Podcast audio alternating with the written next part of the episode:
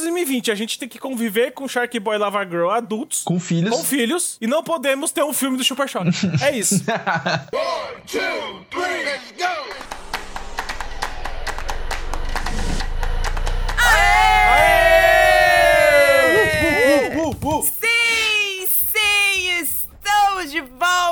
Show que não ia ter mais cutscene, achou errado! Voltemos? A gente ainda tem muita coisa para falar. Temos uma pausa, uma parada por motivos de saúde, mas agora estamos voltando com uma temporada novinha em folha. Eu sou a Tami Farias e hoje, especialmente, nós vamos falar sobre algumas coisas assim que rolaram enquanto a gente estava hibernando. E para isso, eu estou contando hoje com a presença dos meus ilustríssimos parceiros, Bruno de Grande e o mais novo membro deste podcast que vos fala, Pedro Castro. Uhul!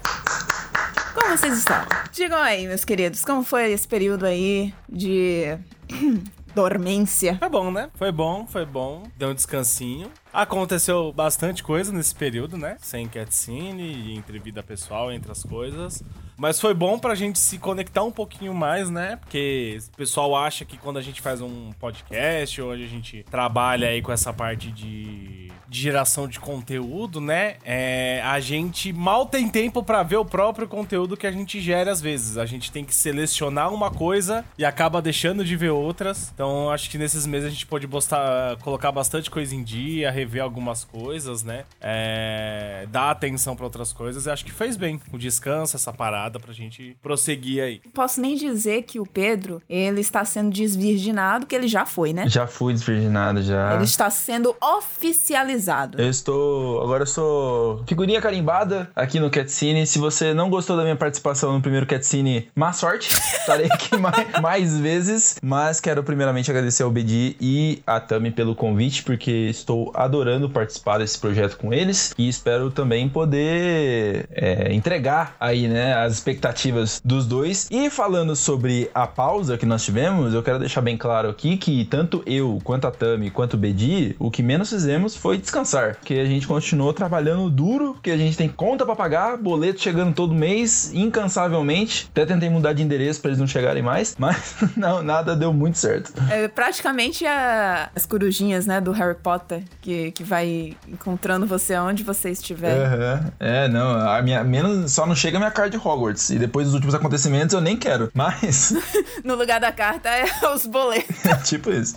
É isso, gente. Sejam bem-vindos. Pode, uh, uh, uh, eu só queria dizer que o Catscene está repaginado, tá? Poucas pessoas, só aquelas que já passaram por aqui, vão entender o contexto dessa incrível vinheta nova que nós temos. Só quem viveu sabe. Ai, Gabi, só quem viveu sabe. só quem viveu sabe. Roda a vinheta. Action.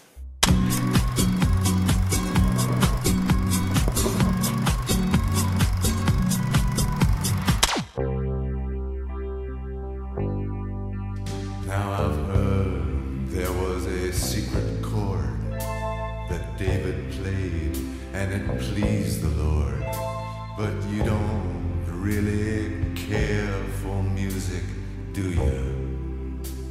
Vamos lá, vamos iniciar aqui nosso primeiro bloco. Tiveram muitas, mas muitas coisas, muitas tretas, muitas novidades, muitas novelas que estão rolando por aí no mundo dos famosos. Mas vamos lá, né? A gente teve o primeiro, o, o primeiro baque, que foi Snyder Cut. A gente teve o anúncio do Snyder Cut. O que, que aconteceu depois? Aconteceu depois a novela Ray Fisher que simplesmente é o cara que faz o ciborgue, né, na Liga da Justiça. E ele começou a dar umas declarações aí que não eram tão legais. Vocês ficaram sabendo disso, né? E eu acho justíssimo da parte dele, porque foi o cara mais prejudicado aí na, no, no Liga da Justiça. Teve várias partes cortadas. O Zack Snyder ia fazer esse menino, o menino de ouro dele, e tiraram praticamente tudo, mas também aí tem uns casos de, de abuso, de, de autoridade, o pessoal lá dentro não foi muito legal nos bastidores. Sobrou pro Joss Whedon, sobrou pro, pro menino lá que tava encabeçando, que era o Jeff Jones, que, que também falaram que não tinha umas coisas muito legais vindo deles, e aí eu fiquei com dó do Ray Fisher, coitado. A gente tinha que começar com um assunto desagradável chamado Snyder Cut, né? Farpas! Nossa, tá. Desculpa, fã da DC, mas assim, ai, porque Snyder Cut vai ser melhor, porque a do Snyder também, se em quatro horas de filme ele não fizer uma coisa decente, ele é melhor ele nunca mais fazer, né? E, e quatro horas é meio, meio, meio, meio bizarro, né? Pois a é. pessoa parece que não tem muito um controle criativo de fazer um filme normal, assim, né? É, exatamente, né? A gente já começa que são quatro fucking horas, né? Mas tudo bem, já tá aí mesmo, né? Vamos lá. Agora, sobre essa parada do Ray Fisher, eu acho que é assim, cada vez mais os artistas, eles se levantam contra os abusos que sofrem com as coisas que acontecem, né? É o caso aí de muitas atrizes que sofreram abusos durante a carreira pra que isso alavancasse seus papéis, né? Tipo, é, pessoas abusando delas, pessoas cobrando favores sexuais, como é o caso... Qual que é o nome do maluco do Oscar lá? Harvey Weinstein. do, do Harvey Weinstein, que ficou provavelmente um dos mais famosos dentro disso. Sim. E eu acho que hoje os atores pararam de ser tão Deus no céu e estúdio na terra. Não é mais assim hoje.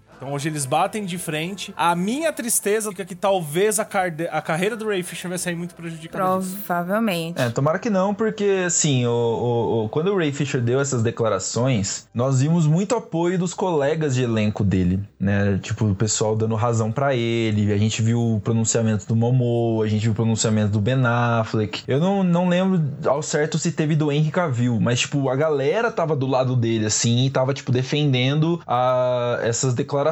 Então, eu espero que, além da justiça ser feita, né, que as pessoas não virem a cara pro Ray Fisher, que é um bom ator, que fez um trabalho dentro das limitações ali do que era roteiro, do que foi a direção, fez um bom trabalho na, na Liga da Justiça. Eu, esse negócio do, do, do, do poste mijar no cachorro não, não dá mais, tá É, ligado? Não, não dá mais. É que assim, o que eu falo do- de prejudicar a carreira não é no coleguismo, e sim de produtoras. Não, então, exatamente. né? A, a gente sabe como a Warner é forte. Sim. Então, e o quanto ela talvez possa prejudicar. Espero que não aconteça. Sim, o, o que eu falo do coleguismo é justamente do, do pessoal, tipo, ficar com medo de, de fazer esse rolê por causa que sabe que, que ele tá certo e o pessoal tá, tá junto com ele, sabe? É. É, pra contextualizar aqui as pessoas, o que aconteceu foi o seguinte: o Ray Fisher, depois que houve lá o anúncio que ia ter o Snyder Cut, o Ray Fisher fez uma postagem no Instagram com um trecho de um painel lá na Comic Con. E ele fala que tudo que ele diz no painel estava incrivelmente equivocado. Que, tipo, nada daquilo que ele tinha falado era real. Que era justamente um trecho dele falando que o Zack Snyder tinha colocado, tinha deixado os filmes em boas mãos, no caso o do Joss Whedon, né? E que ele- e o Joss Whedon era uma pessoa extraordinária de trabalhar, que era super legal, que o, tudo rolou muito bem. E não era verdade. Você vê pela cara dele que não era verdade. Depois disso, começaram a surgir várias outras coisas, várias outras evidências. Outras pessoas falando também que o Joss Whedon era um pouco abusivo em outros sets, certo? De filmagem. E aí, enfim, várias pessoas endossaram o que o Ray Fisher disse e a novela parecia que não acabava nunca mais, porque é, entraram em contato pra- com ele pra pedir que ele, que ele ficasse calado, que ele ficasse quieto por causa do Snyder Cut. Depois acusaram ele dizendo que ele tinha resolvido não, com- não cooperar com as investigações que a Warner estava fazendo e, na verdade, ele só não queria falar nada porque ele estava sem um advogado. E a última que rolou dessa novela foi justamente com o Jason Momoa. E o Jason Momoa foi o cara que ficou do lado do Ray Fisher o tempo todo. Simplesmente, a turma do Jeff Jones simplesmente soltou uma fake news dizendo que o Jason Momoa ia dublar uma animação lá do Jeff Jones. E era mentira. Cretino! E o Jason Momoa simplesmente fez uma postagem, acho que foi no Instagram dele, ah, falando um monte de coisa, deixando bem claro que aquilo não era verdade. Enfim, só ficou pior ainda para o Joss Whedon, o Geoff Jones, enfim, whatever. Quando a gente pensa que o assunto DC se encerrou, não. Porque esse ano a Marvel tá lá caladinha. A Marvel tá lá na dela. E a DC tá aproveitando, sabe como é aquelas coisas, né? Quando os gatos saem, os ratos tomam conta. Desculpa aí a analogia. Mas é isso. Simplesmente rolou o DC Fandom, que foi assim um grande evento online certo? Ia ser um dia só, uh, com vários painéis, e acabou se tornando dois dias, que depois, se eles quiseram espremer bem a laranja, né? E se transformou em outro evento depois, teve o DC Fandom 2, que ninguém se lembra e ninguém sabe o que foi que aconteceu porque ninguém assistiu. Basicamente foi isso. Mas o DC Fandom, o primeiro, rolou vários painéis, foi dividido em dois dias, desnecessariamente, porque basicamente foi um evento sobre o Batman. Porque tudo que rolou era envolvendo o Por Batman. que, que a DC não faz isso com o Batman? Não é, né? Não Pois é bem é. a novidade, né? Assim, né? Tipo, nossa. É, eu lembro muito de um vídeo do Mike que já participou aqui com a gente com o Catsine, do cansaço que estava isso da DC forçar o Batman. Nossa. Tá cansado. Eu já tô cansado de ver essa porra desse morcego no ar. Puta merda, não aguento mais. Então, eles basicamente vão fazer um jogo do Batman sem o Batman e vão fazer um, um jogo da Liga da Justiça. Eu acho que era um jogo, né? Que é a Liga da Justiça sem a Liga da Justiça. Que é basicamente o jogo do, do, do Esquadrão Suicida. E tudo envolve É, o que, Batman. o, que o Superman vai ser meio que o vilão da parada e não sei o quê. É, com Brainiac. Pelo menos o do jogo que vai se passar em Gotham, né? Que acaba com a Bat-família e, ta- e tudo mais. Pelo menos é com a Bat-família, né? Então você vai ter, por exemplo, mesmo quando você joga o Arkham Knight, por exemplo. Aliás, a trilogia de jogos do Batman é uma trilogia muito boa. Mas mesmo quando você joga o Arkham Knight, você tem contato com a Bat-família, mas você não joga com eles. Então vai ser pela primeira vez, acho que a gente vai ter a ótica deles, né? Então, tipo, pelo menos isso é legal. Agora, se fosse mais um jogo do Batman em Gotham com a Bat... Aí... Mas é do Batman, de qualquer forma. Mas é do É Batman. do Batman, entendeu? Mas Ele assim, vai aparecer em algum momento. ele tá morto. Mas é, mas é a franquia. Ele vai ser lembrado. A premissa do jogo, ele tá morto e quem vai cuidar de Gotham é a Bat-família. Mas é, é o Batman, tá ligado? Mas Então, é jogo do Batman. É o jogo do Batman. Didi, você me, me, me aposta quanto que vai ter um flashback com o Batman? Lógico que vai, gente, pelo amor de Deus. vai aparecer em algum momento. Lógico que vai, não precisa apostar, lógico que vai. Só que assim, existe uma diferença do pensamento do Asa Noturna, que é o Dick Grayson, pro Batman. Existe uma diferença do Damian Wayne pro Dick Grayson. Existe uma diferença do Jason Todd em pensamento pro Dick Grayson. Da pra Bárbara Gordon. Então, tipo. Mas, é, mas eu acho que o que o que o Mike fala de, de cansaço do Batman não é só a figura, tipo, não é somente o Batman Star, mas é tipo, tudo gira em torno da franquia Batman, né? Exatamente. Ah, eu tô mais cansado do Batman mesmo. Eu não me incomodo em ver Bárbara Gordon, eu não me incomodo em ver a as ramificações dali, porque eu acho que são personagens muito ricos e que podem ser explorados. Meu problema é Bruce, Bruce, Bruce, Bruce, Bruce, Bruce. Eu concordo completamente com você. Puta merda. Mas é que, tipo assim, a Warner, ela só tem olhos pra Bat-família. Sim. É. Então, tipo assim, por mais que não tenha o Batman, por mais que não seja o Bruce Wayne, o Batman vai estar no jogo o tempo todo. A aura dele. Exato, ele é um personagem presente. Daí, tipo, você pega o, o Esquadrão Suicida ali, que a maioria dos vilões Certo. são vilões do Batman. Batman. Então, tipo, é, é, é um, é um.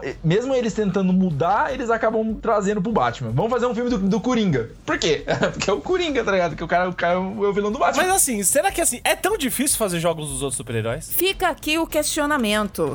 Eu não acho que é difícil, mas eu acho que o problema é que quando tentaram, eles não conseguiram fazer direita e a Warner falou assim: hum, parece que não dá certo. E aí, tipo, não é que não dá certo, é que a pessoa não fez da maneira correta. Três semanas depois, Se a gente pegar como premissa aqueles heróis de rua, como Batman, se for pra Marvel, Homem-Aranha, você tem capacidade e teve, como já foi demonstrado, de fazerem grandes jogos. Então, assim, a gente tem um grande jogo do Homem-Aranha, um puta de um jogo do Homem-Aranha pro PlayStation 4, que vai vir agora no PlayStation 5 com Miles Morales. Nunca tive vontade de jogar jogo de, de herói e, e esse eu tô com vontade de jogar. muitos meses depois, Até que ponto a indústria vai ficar sugando esse universo igual, por exemplo, esse universo do Batman, assim como a Sony, pelo jeito, vai sugar esse universo do Homem-Aranha? Vai. Vai. Vai muito. Vai muito. Passou tanto tempo que o velho narrador cansou de esperar e tiveram de chamar um novo. Cara, eu acho que é mais uma questão de você conseguir imprimir uma narrativa, porque gameplay, assim, não, não sei, não sei dizer se fica difícil implementar, porque, assim, questão de gameplay a gente já viu em outros jogos, a gente já viu outros exemplos que dá pra pegar. É mais uma questão de contar uma história. É. Então a galera sempre fala que, tipo, é muito difícil trabalhar com Superman, porque o Superman não é um personagem super relacionável. Superman não é super relacionado. Ah. Uou! E aí, tipo, a pessoa que tá experienciando aquela, aquela narrativa geralmente não se conecta com ele, porque, né, ele é um, é um deus, ele é, não é nem um semideus, é um deus. Dois mil anos depois. É, não dá pra você fazer no, o Superman batendo em capanga como o Batman bate, né? Exatamente. É, é um peteleco só. Exato. O Superman só, vai dormir. Aí você vai fazer uma, você vai fazer uma narrativa mais intimista, assim, ele conhecendo o mundo, ele andando pela cidade, tá ligado? Conhecendo pessoas, Salvando pessoas, talvez. salvando pessoas. Eu, eu só queria dizer que isso é um assunto que daria, assim, um podcast inteiro. O que, no caso, nós não temos.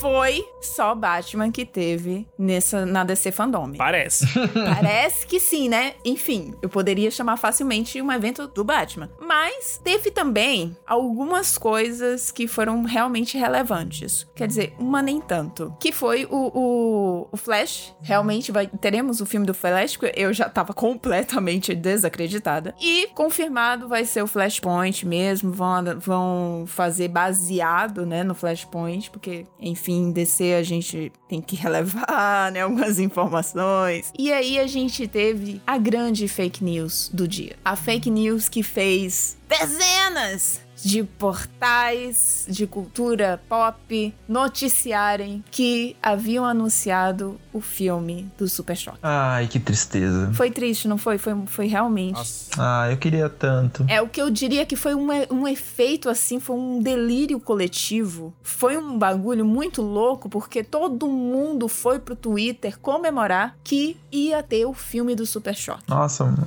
eu tô triste, eu tô triste agora Pois é, o pessoal me manda essa fake news Bills e do outro lado a gente vai ter Shark Boy Lava Girl 2, né? Olha a realidade que a gente vive. Ó, 2020 não tá sendo fácil, gente. Vai ser continuação, não. Eles vão fazer uma participação em algum filme que agora, ou série, que agora eu não lembro qual é. Dias de luta, dias de luta, né, gente? É, Mas isso tá, é, mas ó, 2020, a gente tem que conviver com Shark Boy Lava Girl adultos. Com filhos. Com filhos, e não podemos ter um filme do Super Choque. é isso. 2020 É. resumido, é isso.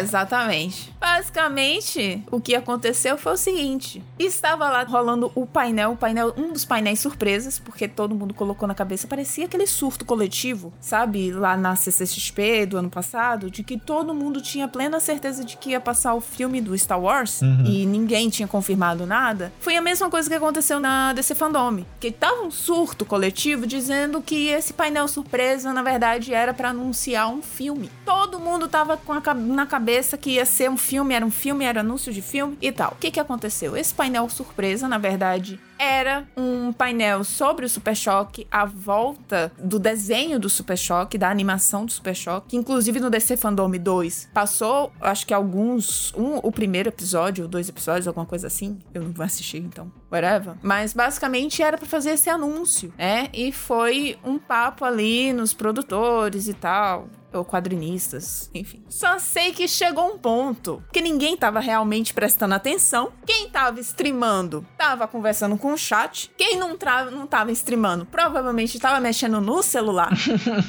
Mas ninguém real estava prestando atenção naquele painel. Principalmente se você não sabe inglês fluente. Você estava só pegando as palavras-chave. E qual foi a palavra-chave? Movie. Super Choque Movie é nóis. Caralho! Foi isso. Static Strikes are virtual movie. Aí você, quando você escutou movie, você levantou a sua cabeça, olhou pra tela e falou: Meu Deus, o filme do Super Choque! Vai ter filme do Super Choque, socorro! Meu Deus do céu, que coisa maravilhosa! Já mandou aquele meu momento chegou. Meu momento chegou! isso mesmo. Foi isso. As pessoas se entraram em êxtase porque escutaram a palavra movie. Olha, eu espero que toda essa comoção seja um efeito Deadpool 2. Sei, quero. De que a, a Warner veja a comoção, vê que tem público pra isso e invista no Super Choque, seja fazer uma série, seja fazer um filme, porque, cara, o Super Choque merece demais. É um, é um herói que tá aí na fila pra. Já fazem, acho que quase 20 anos, já uns 15, de 15 a 20 anos que ele tá esperando aí uma nova, uma nova oportunidade. Por, e, e, tipo, tem muita gente que quer, sabe? Não só no Brasil, como lá fora. E, pô, o verde é muito foda, velho. Eu não. Eu, eu vou chorar aqui um pouquinho. Vocês podem continuar aí. Basicamente, o que aconteceu foi: o cara tava dando a entrevista e ele falou que, assim, tinha uh, meio que apresentado uma proposta para fazer um filme e tal, que tava em negociação, ia conseguir. Tinha conseguido, acho que era uma reunião para falar a respeito de um possível filme. Ou seja, não tem absolutamente nada, nada confirmado sobre filme de Super Choque. É tudo questão de negociação. Até porque, apesar. A gente tem que parar aqui no Brasil com essa mania de achar porque as coisas estouram de sucesso aqui, elas são imediatamente sucesso lá fora. É. Super Choque, ele tem um grande apelo muito aqui no Brasil. Ele é um herói muito importante, principalmente pela representatividade que ele traz. O desenho do Super Choque já trazia isso, o que era muito legal. Então você era bem moleque, a gente era bem moleque, já vendo, já era dos primeiros desenhos. Muitos tiveram, mas eu acho que o que eu lembro com mais clareza dessa questão que tratou o racismo na minha cara foi bem é, Super Choque. Eu acho que ele tratou muito bem isso. Mas assim, gente, em questão de sucesso, o Super Choque tem esse sucesso estrondoso aqui no Brasil, tá? Eu não lembro, eu assim, tipo, de lá fora e tudo mais, os caras fazerem tanto away em cima de Super Choque como é aqui no Brasil. Se a gente fazer um paralelo, vamos lembrar, vou pegar uma outra série nada a ver. Lembra todo o carnaval de Sense8 sendo cancelada? Quando você puxava pelas audiências, só o Brasil dava audiência basicamente de Sense8. Os outros países não.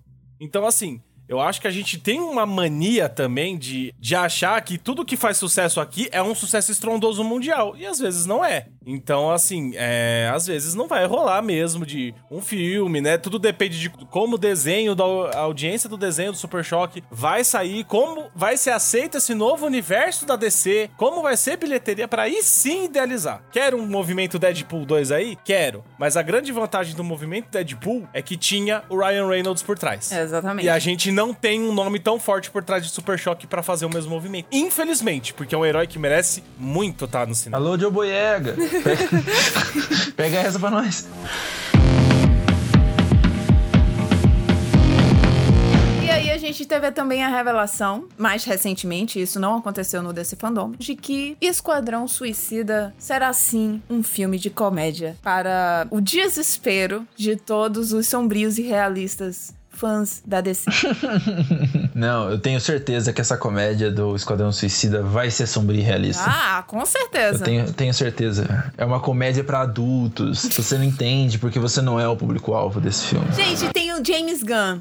E, sério, vocês já viram o, o, uniforme do John Cena? Não tem como aquilo ser levado a sério, gente. É sensacional. Quer dizer, não tô falando de levado a sério de, de tipo, o filme vai ser ruim. Então eu tô dizendo de ser levado a sério, assim, de ser algo realmente, assim, sombrio, realista, sabe? Uma coisa assim meio Dark. Não, cara, aquele filme é um filme de comédia. O. Eu, eu, esqueci agora o nome do ator, mas ele basicamente falou assim: eu ri em todas as páginas do roteiro. e ele falou que as gravações, ele nunca riu tanto na vida como gravando esse filme. E ele não é um filme. E ele disse assim: eu não sou um ator de comédia. Eu não faço comédia. E no meio das gravações é que ele percebeu, percebeu que o filme era de comédia. Eu estou participando de um filme de comédia. É basicamente isso. Ó, se esse filme não fizer uma piada sobre ser sombrio e realista, ele já vai começar perdendo pro Deadpool, hein? Já, já tô falando aqui. E vai ter também, né, o, uma série só do, do personagem do John Cena, que é o Peacemaker, né? Uhum. É, é Peacemaker. E, enfim, vai ser escrito pelo James Gunn. E o primeiro episódio vai ser dirigido também pelo James Gunn. Assim, eu só vou assistir. É isso. É John Cena, né? O carisma dele fala muito pelo, pelo que pelo trampo dele, pelas coisas dele. Então ele é muito carismático. Exatamente. E agora serei obrigada a colocar o áudio, né, do John Cena aqui. Eu acho muito que Esquadrão Suicida vai ser muito bom. James Gunn acertou com uma franquia que lá não, é- já não era lá aquelas coisas da Marvel e fez puta do, fi- do filme. Então eu acho que tem tudo pra ser bom. A questão eu acho que agora a DC talvez, a DC Warner, né? Talvez começa a parar de falar, não, temos que ser diferentes do meu concorrente, não posso fazer as mesmas coisas. E talvez, talvez com El Flashpoint, com o Esquadrão Suicida, talvez tenhamos finalmente o que eu queria ver. Um universo da DC bem construído dentro do cinema. Pode ser sombrio, pode ser como. Foda-se, eu só quero ver as histórias da DC no cinema. Tem sagas maravilhosas que eu quero ver no cinema, entendeu? E eu acho que é muito mimimi editorial de tipo, ai, meu concorrente tá fazendo assim. Não, eu tenho que fazer dark e sombrio e os filmes não podem se conectar porque eu tenho que ser diferente. Ah, enfia no cu essa opinião, tá ligado? faz o bagulho, copia mesmo do mesmo jeito e foda-se, faz sucesso, ganha dinheiro e todo mundo fica feliz. Um caralho, Pra velho. mim não interessa se é copiado. Pra mim interessa se, se é bom. Pronto. Pô, Sendo bom, eu assisti, não tem problema nenhum. Exato. Mas diga agora, Pedro, eu fiquei, eu fiquei bastante curiosa com sua opinião impopular, que eu já acho que sei qual é, mas vá lá, desperte a ira de todos. Não, eu só não, eu só não piro muito no John Cena, eu não acho ele tão legal assim. PG, me diz, por que a gente chamou ele? Ah, não sei. Será que ainda dá tempo de revogar o contrato? Vê lá no sindicato. Vê lá no sindicato de podcasters.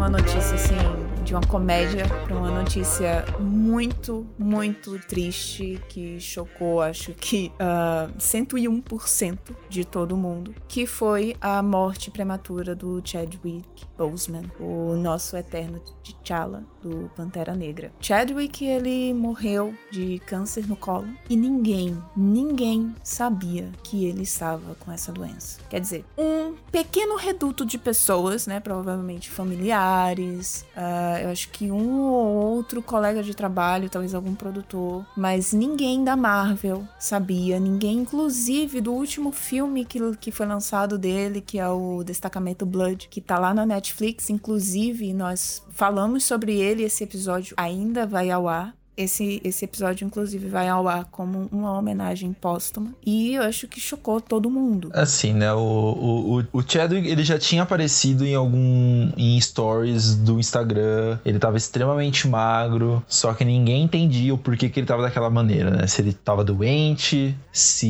ele tava se preparando pra algum papel e que era o maior palpite da galera, né? Que ele tava, tipo, preparando pra algum papel muito difícil, ao, ao estilo do, do Christian Bale, que às vezes fazia umas loucuras pra poder se encaixar em determinados papéis. E aí era um domingo, eu tava em casa, eu tinha acabado de acordar, tipo de uma soneca da tarde. Falei, vou entrar no Twitter. E aí, na hora que eu entro assim, veio a notícia que foi da página oficial dele, com a foto, o texto falando, e eu fiquei sem, sem reação. Eu não sabia o que pensar naquela hora, eu fiquei mu- muito chocado. Ele é, ele é um dos meus atores favoritos da Marvel, dessa nova leva. E foi muito repentino, tá ligado? E eu, eu fiquei, tipo, muito chocado. Foi foda.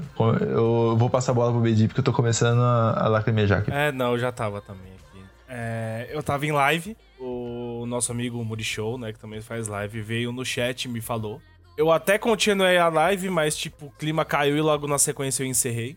Não tinha clima. É, a gente perde um grande ator, um puta de um ator, Em ascensão, né? em ascensão, que ia mostrar muito mais do que a gente já viu, mas muito mais. Isso eu não tenho dúvidas. Eu acho que o Chadwick ele tinha todo o potencial pra gente falar dele como a gente fala de Al Pacino, de De Niro, que ele ia tá, eu ia ver um senhor de idade, mais velho, fazendo filme e arrasando em papéis expressivos e representativos como só ele soube fazer. Mas eu não imagino, não tenho ideia da dor que foi principalmente pra comunidade afro, que foi perder um cara desse. Sim. A referência que ele foi em tudo, em tudo. Eu acho que é um legado que jamais alguém vai conseguir colocar, né? Eu achei é de uma nobreza muito foda você pegar um cara que está com câncer, não fala pra ninguém, porque a todo momento ele acredita que vai se curar desse câncer, visita outras crianças com câncer e não deixa isso transparecer pra ninguém. Tanto que eu acho que só um produtor da Marvel soube que foi próximo à morte dele, porque era quando ele viu já que ele não tinha mais jeito. E aí ele resolveu avisar e tudo mais, porque ele já entendeu que a hora dele tava E o chegando. cara ainda gravou 10 filmes, tá ligado? Ele gravou 10 filmes. Nesses, Nossa, nesses sim. quatro anos, o cara gravou 10 filmes sem ninguém saber. Entre cirurgias, quimioterapias. E um dos atores do, do último filme, né? Do filme lá com o Spike Lee. O Spike Lee não sabia.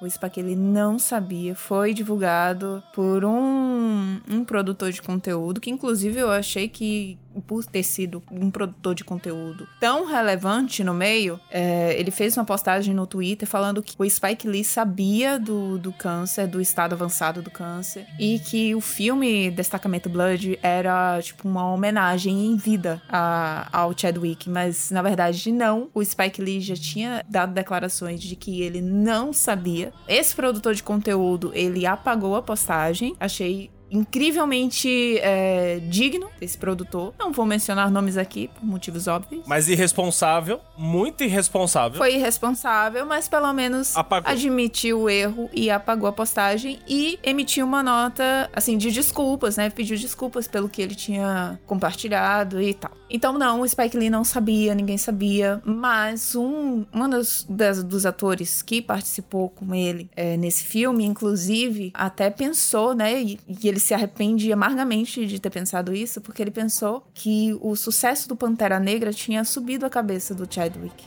Porque toda vez que ele terminava a cena dele, ele imediatamente via uma equipe, cercava ele e ficava dando massagens nele e tal. E ele achava que ele estava sendo bajulado, quando na verdade o cara estava sendo tratado. Ele estava sendo cuidado. Imagina o quanto de dor ele não sentia todos os dias gravando. E ele nunca demonstrou nada justamente por quê? Porque ele visitava as crianças com câncer e pra ela ele tinha que dar esperança. Exatamente. Ou vai se fuder, esse cara merece uma estátua e ele tem que ter um, tem que ter um dia pra ele. Todo ano. Eu, eu concordo. Tem que ter um dia, tá ligado? Eu concordo, eu concordo. Porque o que esse cara representou não é brincadeira. O legado que ele deixou. Exatamente. E eu só queria dizer pra você que assim que foi confirmada, porque eu acho que muita gente achou que fosse fake news, principalmente as pessoas que não souberam pelo perfil oficial, né, do Chadwick, que foi que postou a mensagem, quem soube por terceiros, tenho certeza que achou assim como eu quando falaram que era fake news, que não, que era só mais o famoso o Didi morreu, sabe? E, e- e que não era verdade, mas infelizmente era verdade. E você, produtor de conteúdo, que correu pra fazer conteúdo, pra fazer vídeo, pra fazer, sei lá, stories, indagando quem seria o novo Pantera Negra, sem respeitar nem sequer o luto Amado, você é um arrombado e você não merece nenhuma visualização. Só quero dizer isso do fundo do meu coração. Eu quero, eu quero muito, eu quero muito que cada criador de conteúdo que fez isso que vá tomar no olho do cu. A palavra maior que eu posso expressar é nojo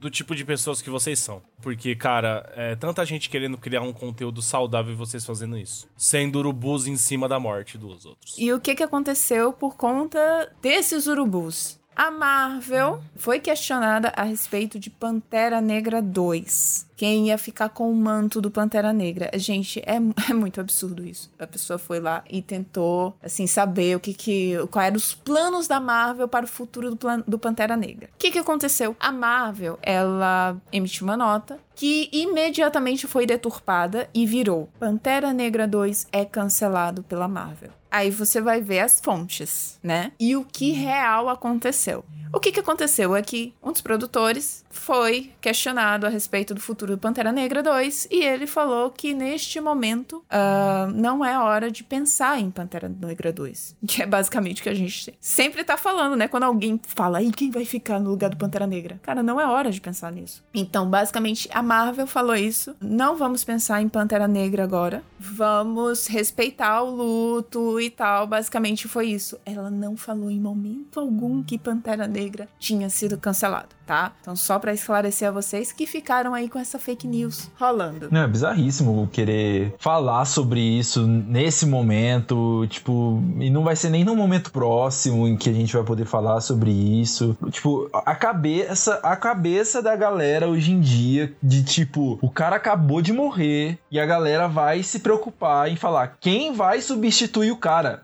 Foda-se, não é assunto pra agora. Igual a Marvel falou, é o momento de homenagear o cara, homenagear o símbolo que ele foi, o símbolo que ele ainda é e o símbolo que ele ainda vai ser. Então, assim, na moral, eu fico com nojo dessa galera e com nojo do que a gente se tornou, tá ligado? Como um todo, assim, como sociedade, porque vai se fuder, sabe? Na moral. É mano. isso. E um, um adendo até a essa fake news, se você também foi uma daquelas pessoas que foi cobrar luto dos colegas da Marvel, você também é um pau no cu. É. Nossa, total, Total. mano. Não... Ai, por quê? Ai, o Michael B. Jordan não falou nada. Ele não tem que falar, mano. O cara tá sofrendo. Exatamente. A atriz que fez a irmã, né, dele, ela demorou, acho que uns dois dias pra publicar uma nota porque ela tava conseguindo naquele momento, porque ela não conseguia antes. Então eu acho assim. Deus me livre e guarde de vocês perderem alguém tão próximo de vocês, mas o dia que vocês perderem, assim como eu perdi o meu pai já na minha vida, vocês vão entender o que é você ficar recluso até você conseguir se expressar. Porque foi isso que muitos atores ali sentiram. E a Elizabeth Olsen, né, que é a atriz lá que faz a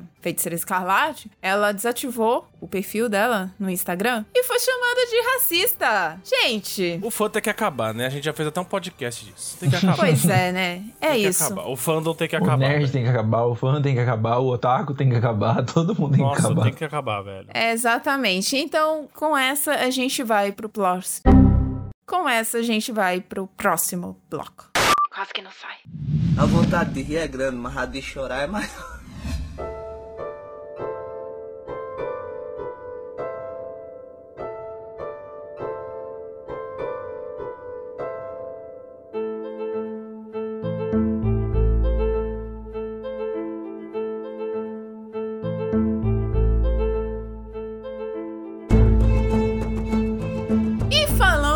Novelas, porque a gente já falou da novela Rei Ficha, a gente vai falar de outra novela envolvendo um filme tão ruim quanto.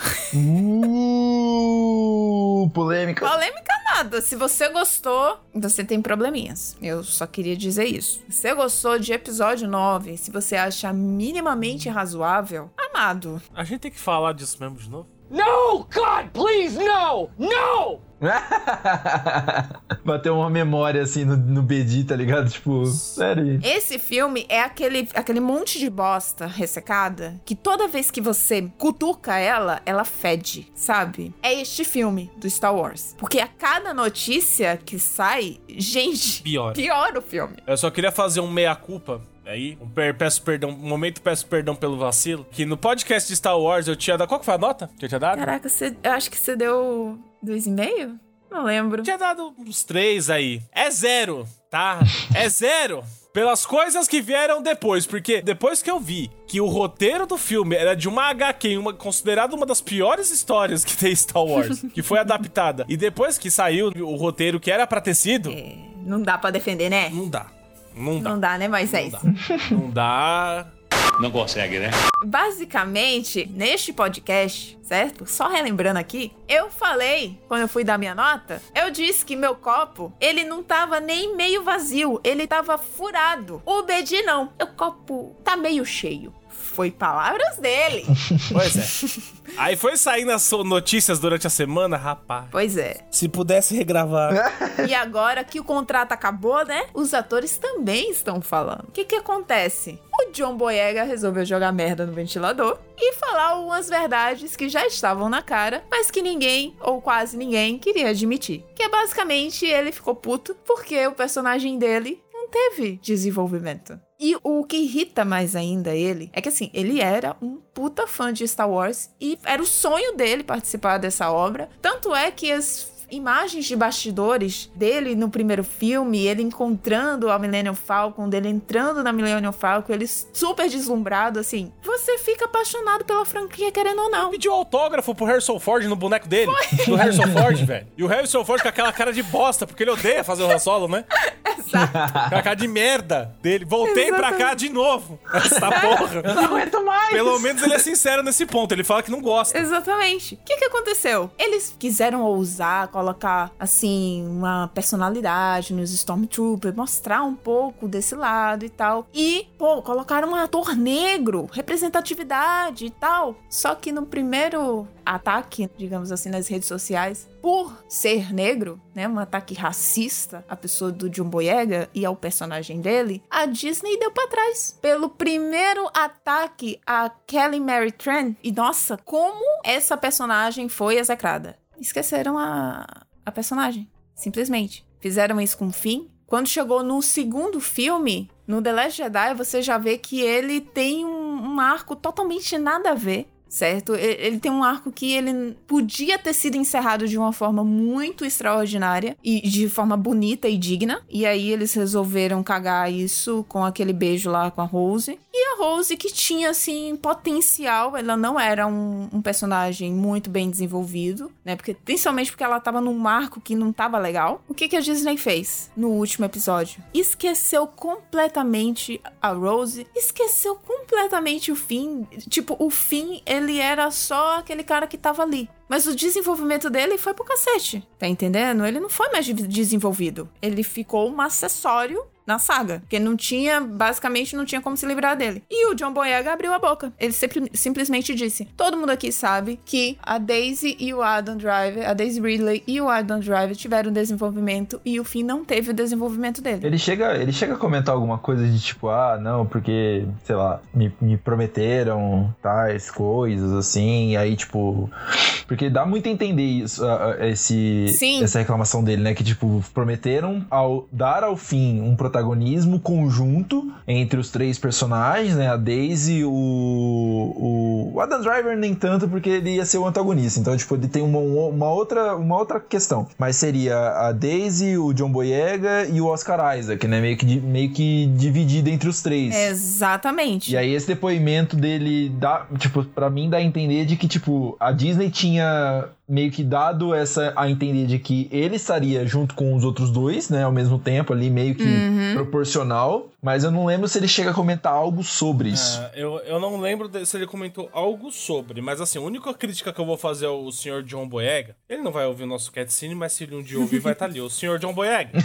Quando o senhor quiser criticar e você tem total direito pelo desenvolvimento do seu personagem, eu assino embaixo nisso. Mas não passa pano pro J.J. Abrams, não. Uou! Não passa pano pra, pra aquele velho maldito que só fez um remake de Nova Esperança pra começar essa, nova- essa trilogia nova e depois veio falando que foi fo- vindo forçado pra consertar erro. Vá merda. Porque o Diogo Boyega tweetou falando que, tipo, ah, J.J. Abrams veio que ele nem queria voltar. Meu cu, se não quisesse, não tinha voltado. Ah, se fuder, velho. pra fazer aquele chorrilho de bosta que eu vi. Ah, tomando. Ai, ele não quis voltar. Quis voltar sim, quis a porra do dinheiro, tá lá na conta dele. Então, assim, quer falar do personagem? Concordo 100%. Cagaram no fim todinho. Puta desenvolvimento e potencial que tinha pra não fazerem nada. Exato. Aí defender J.J. Abrams, ah, se fuder. Não tem que defender, não. Não dá. Não dá. Aí o que, que aconteceu? Depois a Daisy Ridley também deu declarações. Aí chutou. Dizendo que basicamente ninguém sabia o que, que ia acontecer naquela merda. Nem o próprio JJ. Meu Deus. Basicamente, o parentesco dela, né?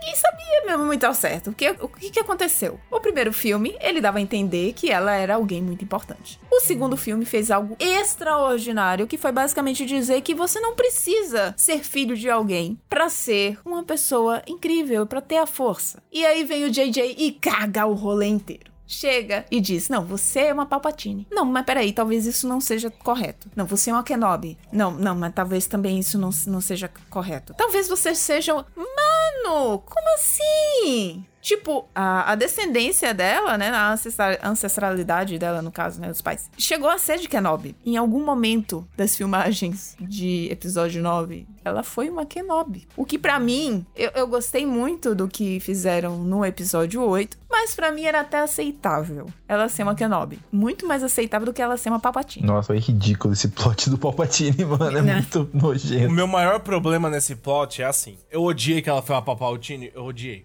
Mas se você me insere esse plot há pelo menos uns dois filmes, eu vou odiar, mas eu vou falar, não, teve base, eles já tinham estabelecido isso, então ok, eu que lute pra aceitar. Mas não foi o que aconteceu. O bagulho foi jogado. Total jogado. Ó, é isso. Pau no teu cu. Se vira. eu falei, caralho, irmão. É muito ruim. É, Já não basta o filme você eh, começar em 2x. Nossa, né? peraí, tá me dando gatilho. Vamos mudar de assunto.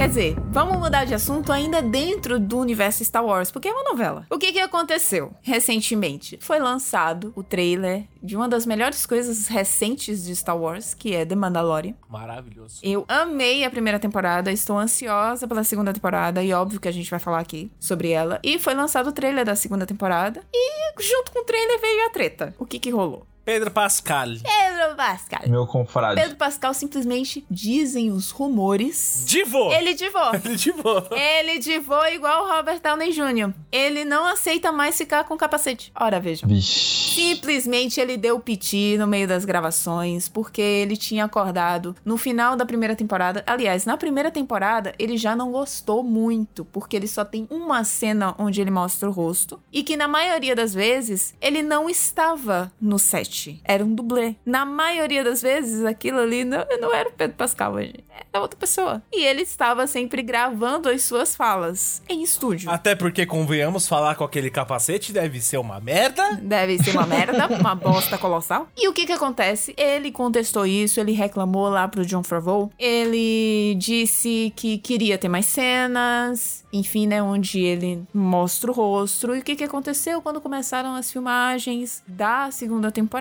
Rolou o quê? Rolou que ele deu piti porque todo mundo pediu pra ele botar o capacete. E ele disse que não queria botar o capacete. E aí ficou aquele bota no bota, bota no bota, bota no bota. Vou botar. Vou botar, não não bota. O que que aconteceu? Ele foi, ele saiu do set. E ele passou dias, se, se eu não me engano, ele passou dias sem aparecer no set. E ele foi bater lá na porta da Kathleen Kennedy. E a Kathleen Kennedy, ele só, só disse assim: Amado, não sou eu que resolvi isso aí, não. Volta lá pro John Favreau. E o John Favreau disse: Vai ser com capacete. Então, ficou nesse impasse, ninguém sabe o que foi que resolveu. Só sei que parece que tiveram que reeditar o trailer. Enfim, não sei o que vai acontecer. Só sei que quero este esta segunda temporada de The Mandalorian e que ela não fique cagada igual Titãs 2. Mas e aí, qual que é a opinião de vocês sobre isso? Eu, eu vejo assim, é, eu entendo o lado dele como ator, de ele querer aparecer, afinal, é, é, tá- ator trabalha com a imagem. Então, eu entendo o lado dele, mas assim, eu acho que tudo é, é- você pode conversar, pô, vamos ter mais cenas onde eu tô sozinho, que eu possa tirar o capacete, em reflexões minhas. Tudo bem, porque é do código dos Mandalorianos não tirar a- o capacete. Exatamente. Então, sei lá, tenta dar uma adaptada nisso em ser as cenas que ele tá somente sozinho ou só com o Baby Yoda de repente. Talvez, entendeu? Mas ao que parece, ele queria cenas contracenando com as pessoas, pelo que dá a entender, sem capacete, o que foge do contexto do personagem. Sabe o que me lembrou isso? Me lembrou o juiz com Sylvester Stallone. Juiz Dredd. Dredd. Enquanto com o Cal Urban, você não vê o rosto do Cal Urban. Não, nunca. Você não vê. Inclusive. Aliás, maravilhoso filme Maravilhoso. É exatamente Maravilhoso. isso. Isso mesmo que eu ia falar. também. Puta filme. Cara, eu, eu entendo, como o Beiji falou, eu entendo o lado dele. Agora eu vou dizer uma coisa: mesmo que ele esteja sozinho e ele tirar o capacete, pra mim vai acabar toda a aura de mistério que existe no personagem. Sim. Sim. Pra mim vai cagar todo Sim. o rolê. Nossa, muito. Então, não sei. Você, você assistiu, Pedro? Não eu, não, eu não cheguei a assistir The Mandalorian, eu só vi críticas e reviews falando que tava muito legal, muito bem, tem seus problemas ali, mas eu não cheguei a assistir de fato. Tá na minha lista pra poder assistir e eu, pra segunda temporada, eu quero muito ver, né, pra, pra gente poder comentar todo mundo junto, mas eu só sabia dos bastidores, assim, das tretas mais ou menos, e não, não- nem, tava, nem tava ligado nessas coisas. Eu coloco como as duas melhores coisas pra mim do ano passado em séries: The Mandalorian e The Boys. Foram as duas. Maravilhoso. Maravilhoso. Eu não lembro de outra, então pra mim eu vou concordar com você.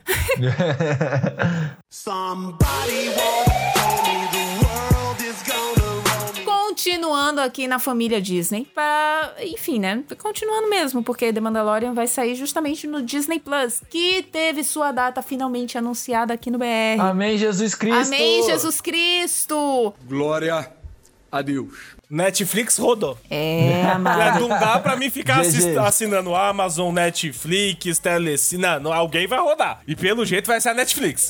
O título deste momento é "Hum, Uma Escolha Difícil. é, porque o que que acontece? O Disney Plus tava lá naquele impasse, assim, vem, não vem, vem, não vem, porque a Claro, de repente, colocou lá um bagulho ah, dizendo que a Disney não pode é, entrar aqui porque ela tem que ter conteúdo nacional. Eu não sei como foi que eles resolveram isso, mas basicamente estava aí esse impasse. Se a Disney vinha ou não vinha, e finalmente foi anunciado que ela chega aqui em novembro, com a glória ao Pai. Mas que que é claro que é empatar a minha foto? Mas que porra é essa? Já não me basta deixar a porra do meu nome sujo por conta de 1900 e Guaraná com rolha. Aí quer foder meu entretenimento. Ah, se fuder. Ô, operadora de bosta.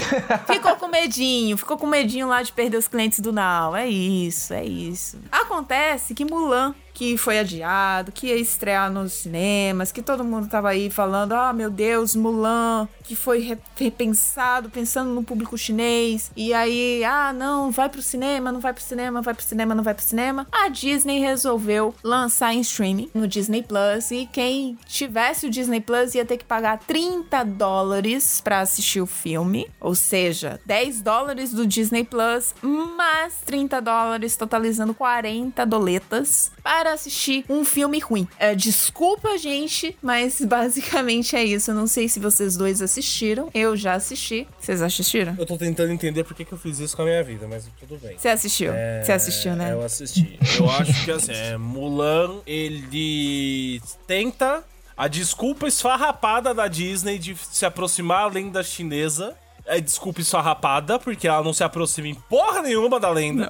em merda nenhuma. Então, se era pra fazer isso, deixava o Mushu lá, tá ligado? Exato. Mas não. Pedro, você assistiu, Pedro? Eu assisti, eu assisti. Ai, gente. e nossa, não nossa. tem, não tem como, né, mano? tem como dá. defender não dá filme. pra defender, não tinha dá. não dá. tudo, tinha tudo pra ser foda pra caralho, Mulan. Mas não, mas não, mas não, Disney, não. Tanto que até nem os chineses gostaram. Não, nem os chineses. E era pra- justamente pra aproximar da- do público chinês, e nem eles gostaram. Rolou um boicotão lá, né, mano? Rolou um boicotão gigante lá que a galera falou: não vamos nem fodendo. Não, porque ela fala, não vai ser igual a animação, pois vamos nos aproximar da lenda chinesa. Aí faz uma coisa diferente da porra da lenda. Ô Disney, ô Disney. Ah, Os chineses não gostam nem da animação e nem do live action. É isso. Resumo da obra. Eu ia comentar, eu ia comentar isso. Eu, eu acho que os chineses olharam isso e falaram assim: essa animação não é tão ruim, né? Né? Olha só. É basicamente isso. Gente, basicamente eles mudaram completamente todo o filme, toda a animação. Se você for assistindo o filme pensando na, na animação, esqueça. Vai ficar ainda pior o filme pra vocês. O que não é um problema também, né? Não, não é nenhum problema. Eles, eu- eu já sabia que ia ser totalmente diferente. Mas o problema não é que ele é diferente. O problema é que ele é ruim. ele tem umas tomadas bonitas e tal, mas vamos lá. A atriz tem uma cara de cera. Basicamente, ela não tem expressões fortes. Ela não tem, assim. Tadinha. Tipo, ela perde a espada do pai que tá, sei lá, milênios na família. e ela não esboça nem nada, velho. Nenhuma reação na cara. Que isso? Ela é tipo o Pikachu, o meme do Pikachu é, surpreso, assim. Ó, É! Oh!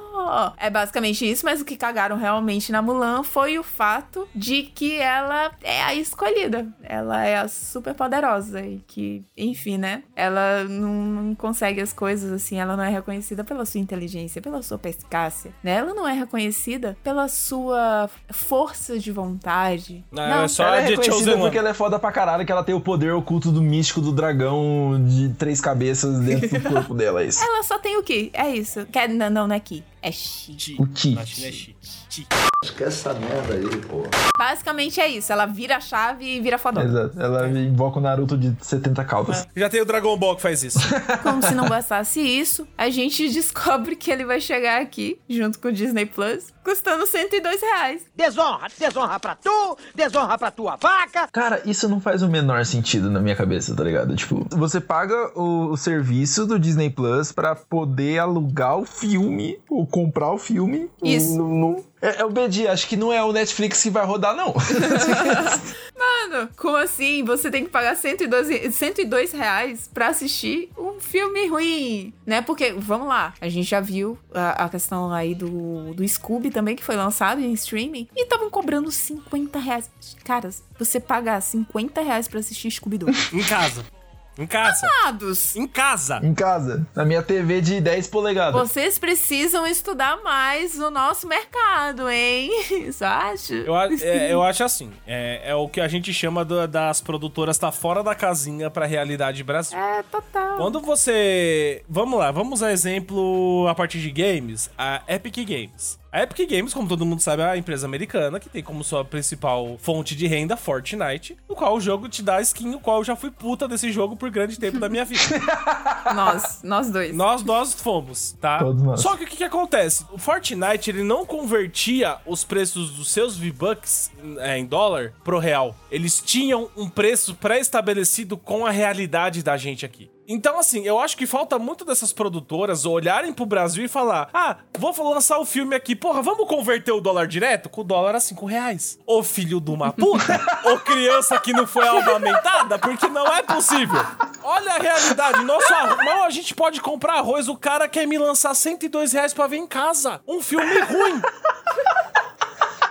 Porra! Se fosse bom, a gente também não ia comprar. É, 102 mas pelo menos reais, seria bom. Importa ah, beleza, mas o, ah, mas o filme é lançamento, não pode disponibilizar. Porra, bacana, lança 20 real. Eu tô vendo em casa, meu querido. 20 conto eu acho um preço acessível. Eu- 20 conto eu já, tava, já tô achando meio demais. Mas, ainda assim, acessível. Não é tipo 102. Mas acessível. Mas, porra, é igual o caso de Scooby. Ah, 50 conto é a entrada do cinema. Qualquer sessão meia boca é quase 50 pau hoje, gente. Olha, eu não pago isso não, hein? É, eu também não. É, fia, é, mora no Nordeste, né? Vai lá em São Paulo ver. Eu fui. Eu também não paguei não, isso não. É, então, quanto você paga no cinema aí? Ah, eu pago entre 12 reais e 24 reais se for na sala mais foda. Ok, mas a pipoca. Eu não como pipoca. Então temos um ponto. Ou qualquer coisa que você vai comprar pra levar pra dentro do cinema. Ah, tá. Você vai gastar isso, gente. É, é eu gasto Não 50. faz sentido. 50 reais é um gasto que você tem num cinema. Entre ingresso, uma pipoca, um doce, ou mesmo que você. Ah, mas eu levo de fora, pau no seu cu, você compra do mesmo jeito, cara. Você não rouba essa merda. Pois é.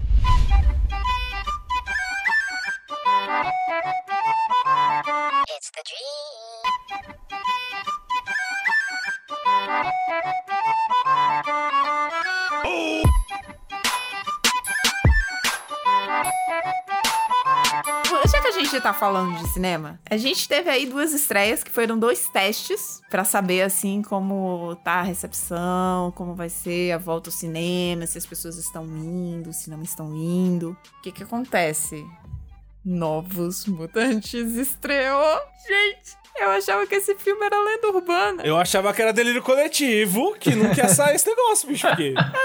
Olha, ele foi adiado o quê? Seis vezes? Sete Nossa, vezes? Acho que se por aí, mano. 30 vezes? Por aí, né? 400 vezes? Porque fora os problemas de produção, teve a venda da Fox com a Marvel, isso demorou, então a produção foi interrompida. Blá blá blá. Blá blá É. blá, isso que eu sachei. Não é? Coronavírus? Coronavírus. Então foi aí, foram sete, foram umas sete vezes. Maidana, nosso querido Fernando Maidana, um abraço pro Maidana. Cara, ele fala, era lei do, é lenda urbana isso. E eu continuo achando que é lenda urbana. Até eu ver, é lenda Pois urbana. é, né? A gente não assistiu. O pessoal de fora aí assistiu. Eu ainda não vi. Eu só acredito vendo. Quando eu ver, eu vou dizer, não acredito. E já falaram que a gente já sabia, né? É ruim! Ruim.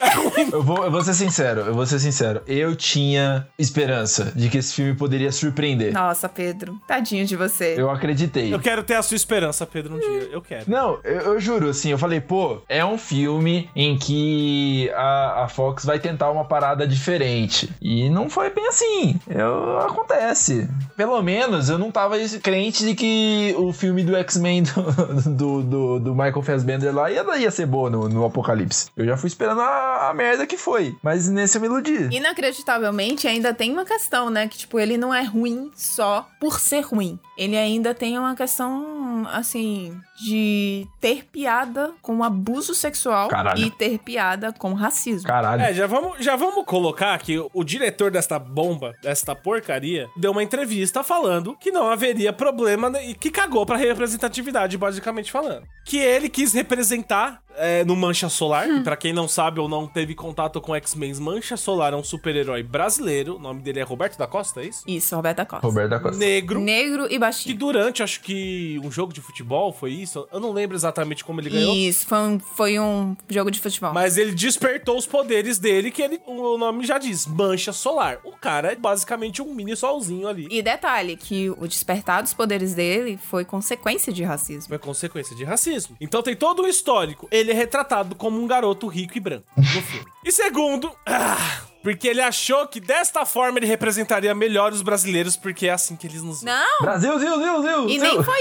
isso. Foi pior ainda, BD. Foi pior. Porque ele queria representar um brasileiro que fosse filho de rico. Porque na visão dele, uma pessoa negra não pode ser filho de pessoa rica. Não pode ser rico. Basicamente é isso. Ai. Tem que ser branco. Então, assim, é um filme que mesmo quando lançar aqui, quando tiver disponível, eu já arrisquei, não vou ver, caguei, entendeu? Se você estava esperando que nós fôssemos falar sobre Novos Mutantes, Achou errado, otário? Reserve no meu direito de não me estressar. Já tomo medicação pra isso e não quero dobrar ela. Então, é isso. Eu ri com respeito, não tá, irei, não irei. Esse filme, pra mim, ele vai continuar sendo uma lenda urbana. Pra mim não tem sentido, sabe? É, eu acho que a gente tá numa época onde não só o que a, a gente fala tem relevância, mas eu acho que cada vez mais a representatividade tá em alta. A gente precisa ter mais isso mesmo, mais pluralidade dentro do cinema. E o cara me vem e me faz isso com novos mutantes. Justamente a história em quadrinhos, os X-Men, todo o universo mutante, que é justamente uma clara referência ao racismo. Porra, velho. E, e detalhe, e detalhe, porque não foi o único personagem negro que teve a sua etnia modificada. Não. A personagem da Alice Braga também originalmente nos quadrinhos é negra. Ele só quis respeitar as origens, porque o ator que faz o Mancha Solar nos filmes é brasileiro. Mas mesmo assim, cara, é branco, é rico, não, e não é isso, cara. Não é o que é Novos Mutantes é pra trazer, mas enfim. Enfim, né? Caguei baldes. Caguei, não vai rolar. E outro que estreou também foi Tenet. E esse eu fiz questão de não ver absolutamente nenhuma crítica. E as que escaparam pra mim disseram que não é tão legal assim. Que é mais fogo de palha, realmente. O que que acontece? Eu peguei uma birra com o Christopher Nolan. E, e, assim, eu era Nolanzete. Eu era a pessoa que falava... Deus no céu e Nolan na terra. Filme do Nolan eu já comprei pré-estreia. Basicamente era isso. E aí começaram a surgir algumas, né, declarações, algumas coisas a respeito do Nolan e basicamente mostrando que ele era um tremendo pau no cu.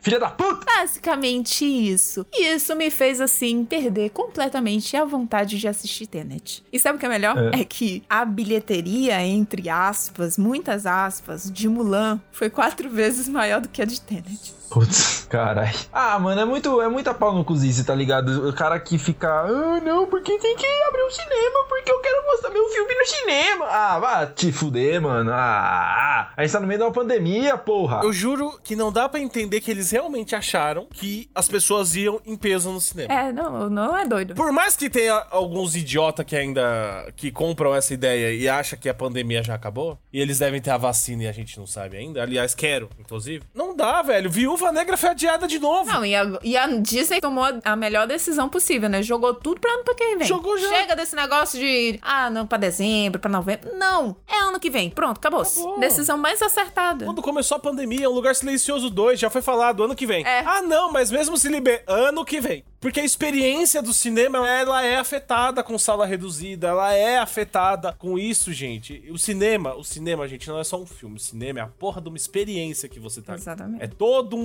uma coisa que você tá pagando envolto ali que você não tem na sua casa, que é um, eve- é um evento, basicamente, que você tá indo. Mas vamos abrir o cinema, né? Vamos festival. Vamos fazer um festival de volta pro Que cinema. puta ideia! Puta que ideia, pô. O que aconteceu, né? O senhor Borgo me coloca no Twitter, assim, super animado, tipo, 130 mil mortes, e ele tá lá, super animado. Uou! Vamos voltar pro cinema, galera! Partiu! Amado, Obviamente que isso não pegou bem de jeito nenhum, né? Principalmente porque ele tava propondo um festival de volta para o cinema, que é o nome do festival, onde só vai passar filme antigo. Filme que você pode assistir na sua casa, em qualquer streaming. Tranquilo, assim, ó, tranquilo. Todo, todos estão no streaming, tá ligado? Todos. Exato. Todos os filmes que vão que estão nesse festival, eles têm algum streaming. Seja o, o Telecine, seja o Now, seja o, o HBO Go, seja a Netflix, a Amazon Prime. Todo, você pode encontrar todos eles em um dos streams. Isso se você for aquela pessoa que preza pela legalidade. Porque se você não for a pessoa que preza pela legalidade, Você tá melhor ainda. você pode encontrar em outras fontes ainda.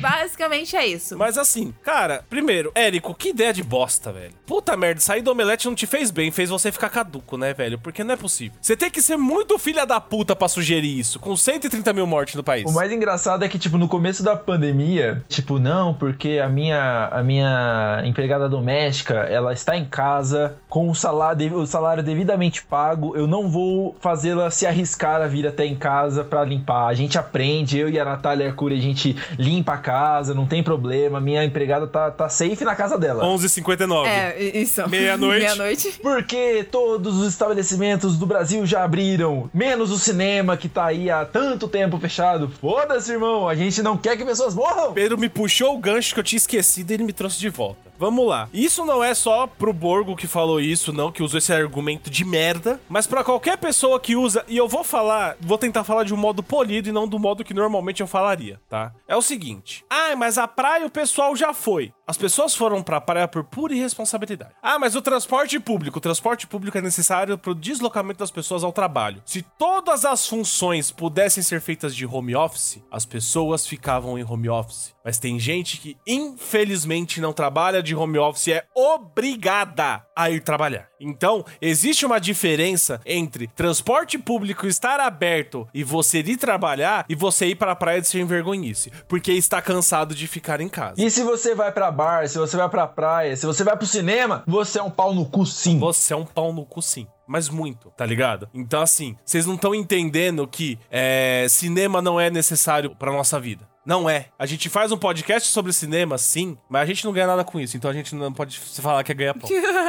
não, eu não posso dizer que não é que o cinema não é necessário. Pelo contrário. Tipo assim, nossa vida, se a gente não tiver cinema, se a gente ficar mais um ano em pandemia sem cinema, não é uma coisa que vai determinar se a gente vai viver ou morrer. Entendeu? É isso que eu quero dizer. É, exatamente. Exatamente. Tipo, principalmente porque a gente tem outros meios de consumir Uh, a demanda. A gente tem outros meios de consumir filmes, de consumir séries, certo? Não é só o cinema, ele te proporciona aquela experiência, tá entendendo? Mas você não morre se você não tiver. Exatamente. Agora, que ele é importante, obvi obviamente, ele é importante, certo? Ele é importante, ele é. Mas, cara, eu entendo que é a questão também de que o cinema ele precisa sobreviver, porque tem as pessoas que trabalham no cinema e tá enfrentando porque ele não tá tendo apoio, não tá tendo apoio do governo, não tá tendo apoio de nada. Aliás, o governo apoia quem, né? Enfim. É, é o que se fala. É assim, quando a gente fala que paga imposto, imposto serve para reverter ju pra gente justamente nesse, nessa porra de período. Quer dizer que se não tivesse tanta corrupção, blá blá blá, ou os políticos realmente se dignassem a fazer algo decente com o nosso imposto, cinema não quebrava, porque nós teríamos sustentado os caras em casa. Exatamente. O Brasil é o país que mais paga imposto no mundo. E menos é revertido pro povo. Pedi pra presidente. não, é, o pessoal fala, é, imposto é roubo. Não, imposto não é roubo. Roubo é a não utilização do imposto pra gente. Exatamente. Ai, porque vamos privatizar o SUS. Vai pros Estados Unidos, paga uma consulta lá então, seu merda. É. Vê se você tem dinheiro. Vamos privatizar os Correios. É fácil falar isso quando você mora em São Paulo, que chega qualquer encomenda de qualquer coisa. E quem mora lá em Careiro? Suspeitosamente específico. Eu tenho amigos que moram lá, que você chega de barco. Vai como a, Ma a Amazon vai lá? Não vai, velho. Os caras não vai. Inclusive, quando tem isso, o que que acontece? Até as empresas privadas utilizam o serviço dos Correios para chegarem nesse lo nesses locais. Vou pedir pra FedEx. A FedEx não entrega aqui, então eles têm que cobrar um valor mais caro. Sabe por quê? Porque eles vão chegar aqui no Brasil e vai pagar pros Correios um SEDEX até a sua casa. É basicamente isso. Ou seja, no no fim das contas, é os Correios que tá fazendo pra você. Se você privatizar lá nos Carbon Bro do Judas, onde você talvez esteja defendendo, não vai chegar a FedEx lá, nem a Amazon. Porque pra eles vai ser um custo muito alto. O Correio, por ser público, garante isso. Exatamente. E com essa, a gente encerra esse bloco. Vamos pro próximo. A vontade de rir é grande, mas a de chorar é maior.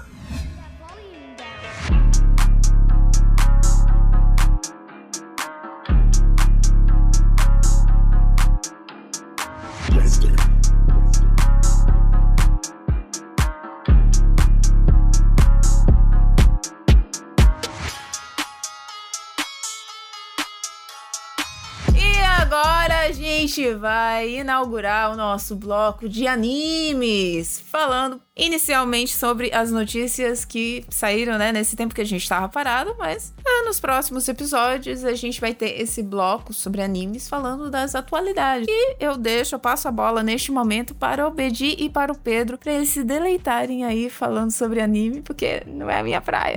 Agora que a Tami tira o corpo fora, assim, ah, tudo bom, beleza? É nesse momento que eu vou ali comer alguma coisa. Ai, ai, ai, ai, ai.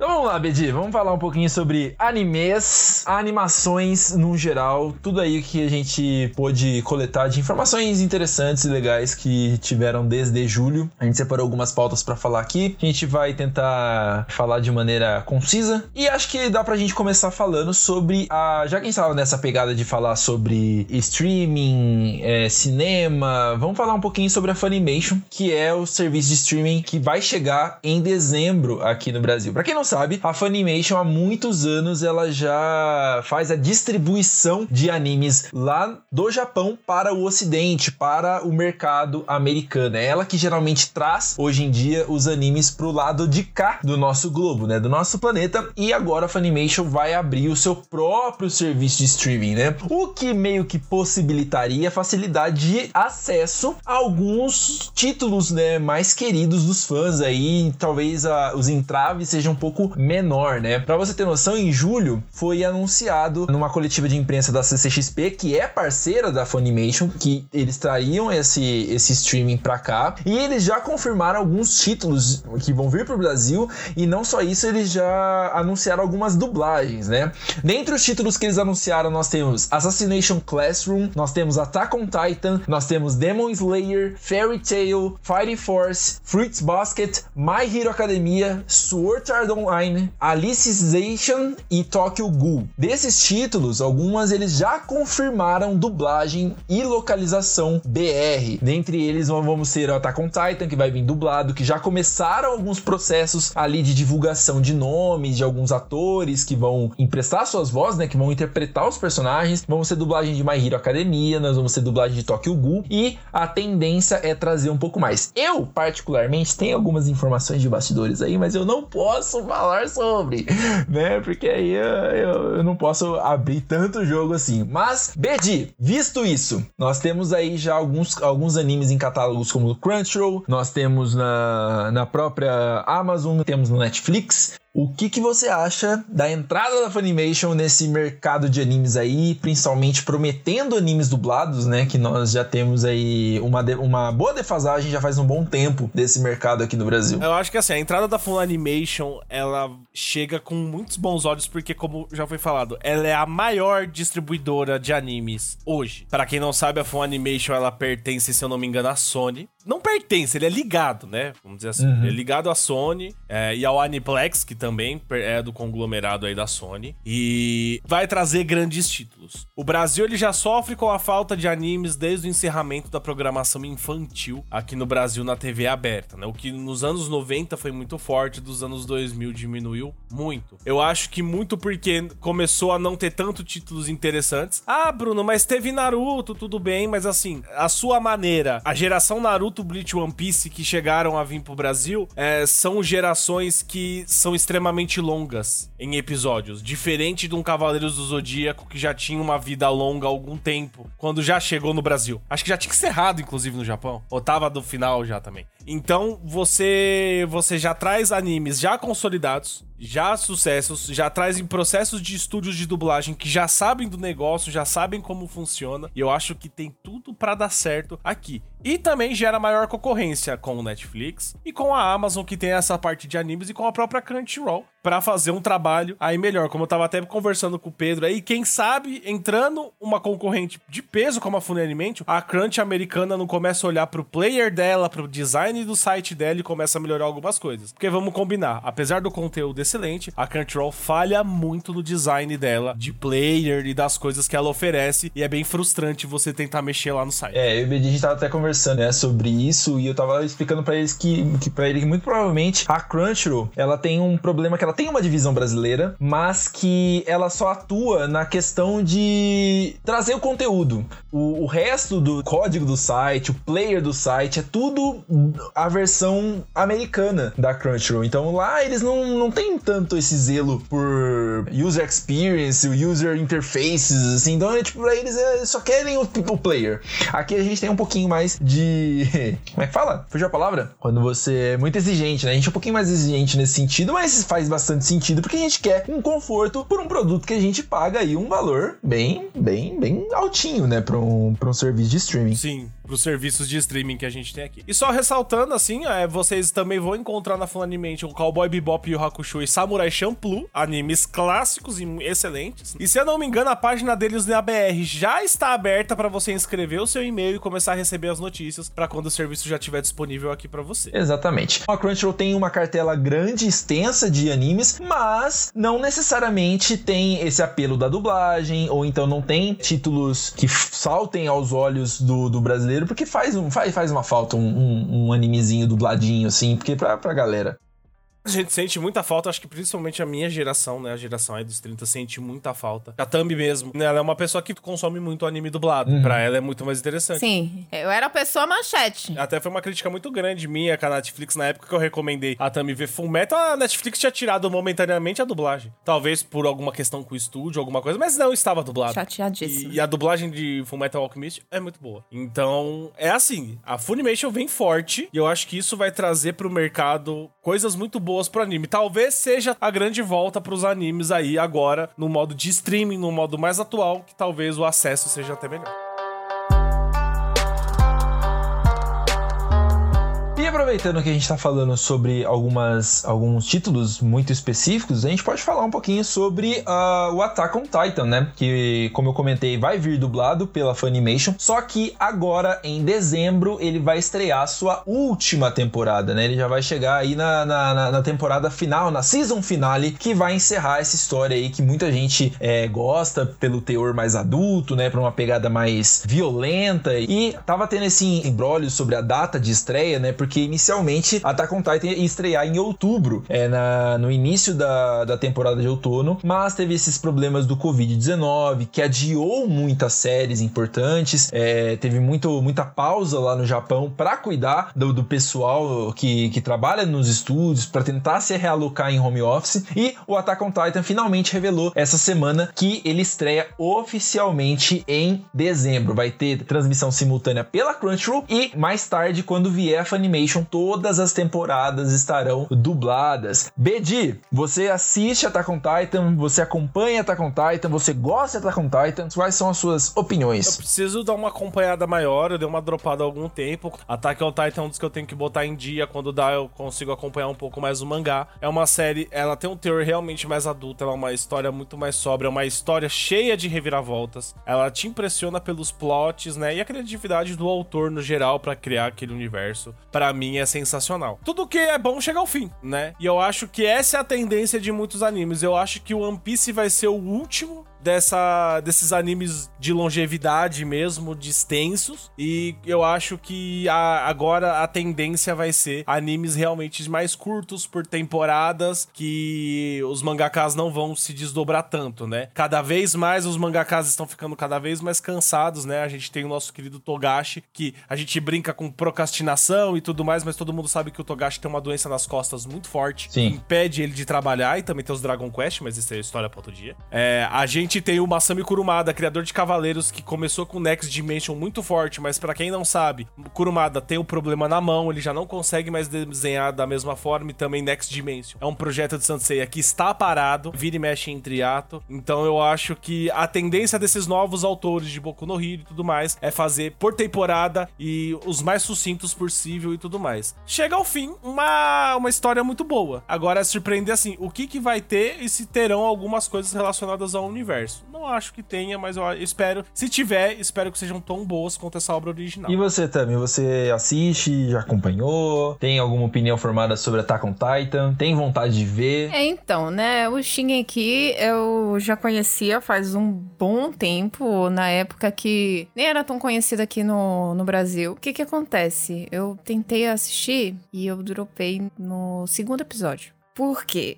Eu acho que eu já, eu já falei isso aqui no, no podcast que a gente fez sobre Fullmetal. Que assim, meu problema com animes atualmente é que os personagens só sabem falar gritando, velho. os personagens só sabem falar gritando. E aí o personagemzinho lá do Shingeki no Kyojin, o que eu não sei se, se ele continua sendo o principal, mas pelo menos nos dois primeiros episódios o foco é nele. O moleque grita o tempo todo, véi. Não dá. O Eren, o moreno. É, o moreninho. É, e, mano, ele grita do nada. e aí eu disse, não dá, velho. Não dá. Eu tô tentando, mas... mas não dá. Já me contaram um spoiler do que que acontece e, e disseram, não, continua, continua tal. Eu vou pensar em continuar, porque eu gosto da premissa. Eu, eu achei, assim, o início... Nossa, eu assisti o primeiro episódio e eu me lembro de ter gostado muito, assim, da premissa. Eu, eu gostei do, do visual, eu gostei, assim, de toda a aura, tá entendendo? O que matou realmente foi esse, esse, esse guri gritando, velho. o guri gritando não dá para mim. Mas eu vou dar uma segunda chance em algum momento da minha vida. Ó, para a tristeza da Tami, o, o Eren ele continua sendo foco e principalmente nessa última temporada ele vai ter um grande foco aí, porque ele, para quem já acompanha algum tempo ali, é, Shingeki no Kyojin conta a história ali de um, de um povoado que acabou ficando sob muralhas, dentro de uma muralha para se esca pra escapar de certas criaturas, certos monstros que são os titãs, né, que são os gigantes que, que matam as pessoas, basicamente. E só que nós já estamos nos encaminhando para um processo de saída das muralhas, né? Então, para não, não, não ter tanto spoiler, mas aí nós vamos ver a ascensão do Eren aí tendo sua a sua narrativa, tendo sua curva de desenvolvimento chegando no seu ápice e nós tivemos uma troca de estúdio ali, né? Quem vai produzir agora essa última temporada é o estúdio Mapa, só que a gente nunca nunca é uma grande boa notícia, né? Troca de estúdios, principalmente com medo de perder qualidade. Ah, depois de Naruto no Taizai, dá medo mesmo. Jesus Cristo. Qualquer coisa que vem já, já, já tá anestesiado, né? É, o que vier, pior que aquilo não dá pra ficar, não. Não dá. É Bom, falando sobre. Ainda falando sobre estreias e principalmente sobre dublagem, agora, no dia 12 de outubro, reestreia One Piece, só que dessa vez pela Netflix, que encomendou uma nova dublagem, né? One Piece que acabou figurando ali no, no início dos anos 2000 aqui no Brasil, só que acabou não pegando de fato, né? E mesmo o One Piece fazendo um sucesso da pega durante todos esses 23 anos, chegando aí a quase mil capítulos do mangá já, haverá uma nova tentativa de trazer One Piece para o Brasil e a Netflix encomendou uma nova dublagem feita pela Unidub, mesmo estúdio que dublou Dragon Ball, Bob Psycho, entre outras séries de muita qualidade, extrema qualidade, principalmente o filme de My Hero Academia foi feita na Unidub. Então é um elenco novo, é um elenco renovado, não vão ser as mesmas vozes da, da primeira tentativa, né? Menos o Wendell Bezerra, que não quis largar o personagem dele como Sanji, mas tudo bem. E comecei a, a ler o mangá de One Piece, né? E eu comecei, eu falei, pô, por que, que eu perdi tanto tempo da minha vida sem, sem ler essa história? Porque é uma história muito boa, não tem como negar que é justificável One Piece estar tá aí há quase 23, 24 anos fazendo o sucesso que faz. E, pessoal, vocês gostam de One Piece? É como eu falei, eu sempre falei, One Piece pra mim é, não é o melhor anime que eu já vi na minha vida, mas é meu anime favorito. É, se ele tem 23 anos de sucesso, ele tem um motivo e a história dele que segura muito. Obviamente ele tem falhas, como por exemplo, o Oda não matar personagens, né? Não matar vilões, não fazer esse peso dentro do anime. Eu, é, do mangá eu acho isso meio falho da parte dele, mas enfim, são coisas que você aceita dentro do anime, dentro do mangá. Mas assim, a primeira vez que One Piece veio pro Brasil, ela trocou armas por pistolas de água, não tinha censura de sangue. Os, o Sandy fumava uns pirulitos.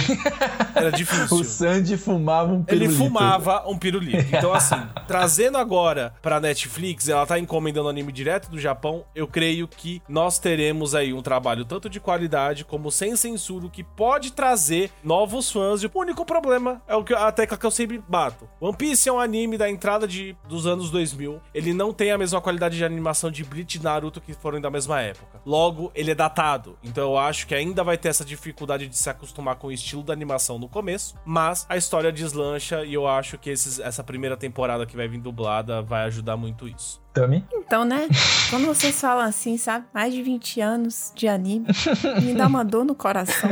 Só de pensar que o Beji quer me obrigar a ver isso. Tá bom, Beji. Vou fazer o quê, né? Olha, obrigações à parte, acho que é uma boa oportunidade, né? Pra você encarar aí um primeiro momento. É, você não quer ler, que seria muito mais fácil e muito mais rápido. Você quer ver? Ai, ai.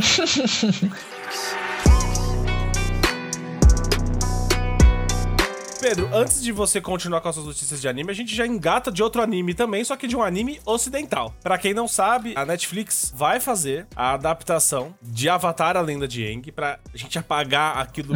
Aquilo. aquilo que Aquilo. aconteceu nos cinemas do último Mestre do Ar. O grande problema é que os produtores o Brian e o Di Martino saíram da produção alegando a famosa diferença criativa. Então, assim, o que a gente já espera que, assim, vai ser uma bosta. Vai ser uma merda. Desculpa, mas eu não consigo mais acreditar em adaptações da Netflix. Principalmente quando os criadores que tinham estado dentro do projeto estão saindo por conta de diferenças criativas, porque a Netflix quer colocar mais teor adulto dentro de um anime infantil. Dentro de um desenho infantil que ele tem certas temáticas. Ah, você poderia explorar um pouquinho de coisa mais adulta? Poderia, eu acho que até cabe, mas conhecendo a Netflix, eu acho que esse limite não vai acontecer. Eu acho que mais uma vez a gente não vai ter Avatar a Lenda de Aang de uma forma é, fiel. Eu não ligo pra que o negócio seja adaptado, tenha suas diferenças, acontece, é uma adaptação mesmo, mas eu acho que teremos um Death Note parte 2 aí. É, é uma, é uma perda muito considerável, né? Muito importante, principalmente pra essa produção. Como o Bedi falou, a Netflix tá, querendo- tava querendo enfiar umas temáticas adultas que não cabem. Nós víamos no, no- no desenho que ele era muito leve, que ele era muito infantil, ele flertava com algumas temáticas mais sérias, mas nunca pendendo pra esse para para isso que a Netflix estava querendo colocar, né? Colocar teor sexual, teor de, de violência. É, Você desvirtua bastante do, do que era o material original dessa forma e há uma total perda da, da produção, né? Você acaba tirando o interesse do pessoal que era fã antigo e que conhece o trabalho dos caras, conhece o trabalho dos diretores, tinha esperança de, ser, de ter uma boa adaptação por eles estarem mexendo com aquilo e a saída deles é a pior notícia que poderia ter acontecido. O pior de tudo é saber, né, ter a plena certeza de que vai ser uma bosta, principalmente pelos motivos pelos quais eles saíram. Cê- imagina Avatar sendo dirigido pelo Zack Snyder. É isso. É isso. É isso. É isso. Continua pra gente não ficar tão depressivo. Nossa, nossa, bateu a bad, velho. Nossa. Hello, darkness, my old friend.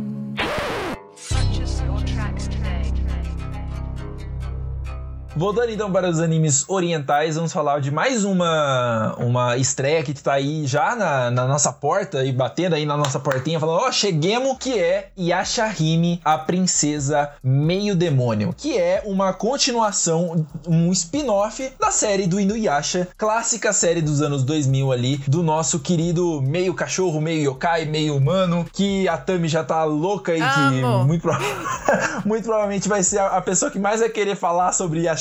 Dá um minuto pro surto. né? Tem que dar um surto. Vai, Tami. Surta. Vai, Tami.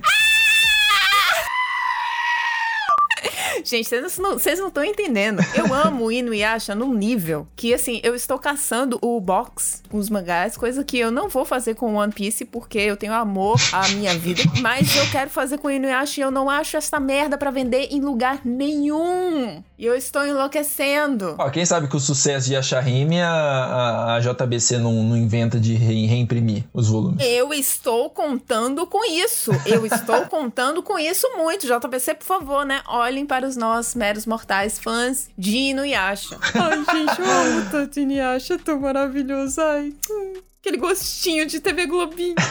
Bom, anunciado pela Viz, Yashahime, a princesa meio demônio, vai contar a história das filhas do Sesshomaru, que é a Setsuna e a Toa, junto com a filha do Inuyasha, com a Kagome, que vai que é a que é a Moroha. E é- acho muito interessante que a Moroha, que é a filha do Inuyasha com a Kagome, não é a principal aqui. A principal, na verdade, aqui é a Toa, que vai ser a filha do, do Sesshomaru e ela vai ter todo um rolê de vir pro nosso mundo, retornar e encontrar a irmã, sabendo que a irmã perdeu a memória sobre ela, né? Então vai ter toda essa. essa todo, todo esse climazinho de Nuyasha em busca das memórias, né? Em busca dos fragmentos da joia de quatro almas que vai retornar. Toda. Tem tudo. Tem tudo pra resgatar o melhor de Nuyasha essa série. Eu só tô aqui pensando que é, a filha do Sesshomaru é a filha do Sesshomaru com a Rin. É pesado. É, então, né?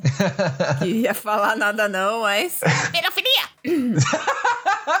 Pesado. Ai, ai, ai.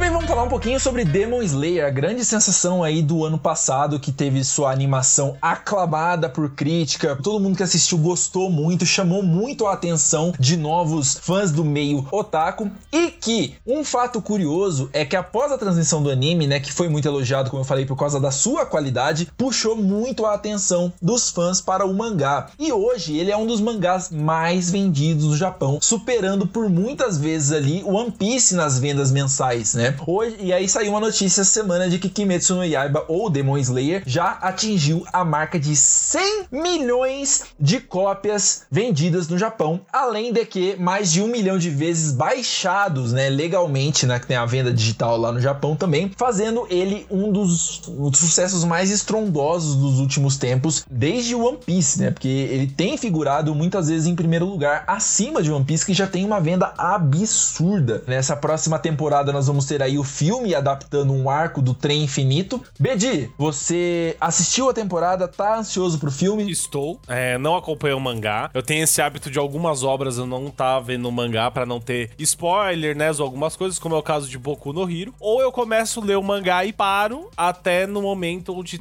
o anime está se passando, né? Eu acho que é merecido. E assim, existiram muitas obras que em algum momento passou mensalmente o One Piece nas suas vendas, o que é um grande feito. Afinal, estamos falando de um mangá que vende 435 milhões de cópias. Apenas Batman e as revistas do Batman e do Superman vendem mais que o One Piece. Então, tipo, você superou um número que antes vinha com Dragon Ball. É muita coisa. E você passar isso, atingir a 100 milhões e tá nesse rumo, cara, é muito, é, é muito merecido mesmo por toda a animação que eles fizeram no anime, é muito bem feito, a história do mangá é muito boa. Eu acho que eles trazem muito essa aura dos yokais novamente, né, dessa coisa. É, me- não é a mesma coisa, mas essa, essa temática sobrenatural me traz aquele gostinho de Hakusho que eu sentia, de conhecer mais a fundo essa parte do Japão, dos Dos demônios, dessas coisas. Eu acho que ele traz bastante isso pra gente. E é, e é assim, os únicos dois que tinham esse potencial é Hunter x Hunter e foi por algum tempo foi Shigeki no Kyojin também chegou a ultrapassar One Piece, mas Hunter x Hunter é que teve maior destaque também ultrapassando vendas mensais de One Piece. Mas infelizmente Hunter x Hunter muitos hiatos, o pessoal acaba perdendo o mesmo interesse. Espero que não aconteça o mesmo com o Demon Slayer, que ele continue assim, que venda mais mesmo, quanto mais melhor. Com certeza. Tami, você chegou a assistir Demon Slayer? Nunca assisti. Nunca assisti, não. Você já viu a animação da espada de água? Não, nunca vi nada de Demon Slayer. Não, depois eu te mostro. Oi. Tá aí uma boa sugestão, assim, pra porta de entrada. That's what she said. Último e não menos importante, momento de Pedrozinho, Pedzinho brilhar aqui, vamos falar sobre Haikyuu. Haikyuu, minha obra favorita no momento aí, meu, meu orgulho, meu assunto de trabalho mais recorrente, que é o anime e mangá de voleibol. Sim, mangá de esporte, mangá de vôlei, perfeito para mim. Que se encerrou agora no mês de julho o mangá após 402 capítulos publicados pela Shonen Jump. Vai deixar muita saudade, gosto muito. Tinha aí um momento que poderia ser mais explorado algumas coisas. A, a, a, autora ou o autor, que nunca foi revelado, acabou deixando muita coisa é, em aberto e que deixou os fãs meio órfãos, que a gente queria muito ver, a gente queria muito ver um, um, um momento de, de, de, segundo ano, terceiro ano do colegial, mas infelizmente chegou ao fim e Haikyuu tava figurando ali entre os grandes nomes da Shonen Jump, né? Então é um título muito de peso que acabou saindo é, esse ano junto com Promised Neverland, junto com Demon Slayer, que também se encerrou no primeiro semestre. Então, a, Shonen Jump eu quero ver como é que ela vai fazer para poder suprir essa, entre aspas, perda, né? Porque são títulos muito grandes e aí veio, veio Haikyuu pra botar o último prego no caixão. A boa notícia é que agora, dia 2 de outubro, nós teremos o retorno da quarta temporada, que foi dividida em duas partes. Graças a Deus. Graças a Deus. Eu tava. Eu comecei na hora que o jogo ia começar, que eu ia pular da cadeira, próxima temporada. Ah, se fuder. Amém, Jesus. Dia 2 de outubro, também com transmissão pela Crunchyroll, nós teremos o retorno aí da, da, segunda, da segunda parte da quarta temporada, a segunda metade, que vai abordar o jogo da Karasuno contra a Inarizaki pelo Nacional. E que, na minha opinião, que já li o mangá, é o melhor jogo dessa obra. Bedi, quais são as suas expectativas para essa segunda parte? Altas pra caralho. Porque, mano, eu sou apaixonado por mangás esportivos. Essa paixão nasceu com Super Campeões lá nos anos 90. E que Super Campeões é o anime de futebol mais forçado já existente. é muito forçado. Mas, cara, depois veio a Shield 21, que para mim é uma obra de mangá muito boa do Yusuke Murata, criador de One Punch Man, né? Desenhista de artista de One Punch Man, aliás. E eu tive mais essa paixão também com Prince of Tennis, que eu conheci pelo anime e li o mangá. É, então, assim, Haikyuu me apaixonou de um jeito. Primeiro porque ele pega muito na realidade de não ter habilidades especiais e não sei o que, entendeu? Tudo bem que você tem uma coisa meio... Não é comparativo, mas em Kuroko no Basuki, por mais que eles tivessem habilidades especiais, era explicado como eles faziam, mas eles falavam o nome das habilidades, essas coisas. É legal no shounen de esporte e tudo mais, mas é legal que no Haikyuu não tem tudo isso. Ele pega muito no cru, do jeito do vôlei, do jeito do pulo. É muito sensacional. Tenho certeza que essa segunda parte da quarta temporada vai ser sensacional. Essas foram as notícias que nós tivemos aí de animes desde julho aí até o momento que a gente separou algumas. Algumas, né? Algumas. Algumas. Algumas. Devido ao tempo limitado do podcast, não poderemos falar como gostaríamos. Aliás, temos vagas para editor, no qual você ganha apenas um parabéns. que é isso, Bedi? Assim você afasta os candidatos. É um parabéns e muito obrigada. a vontade de rir é grande, mas a de chorar é maior.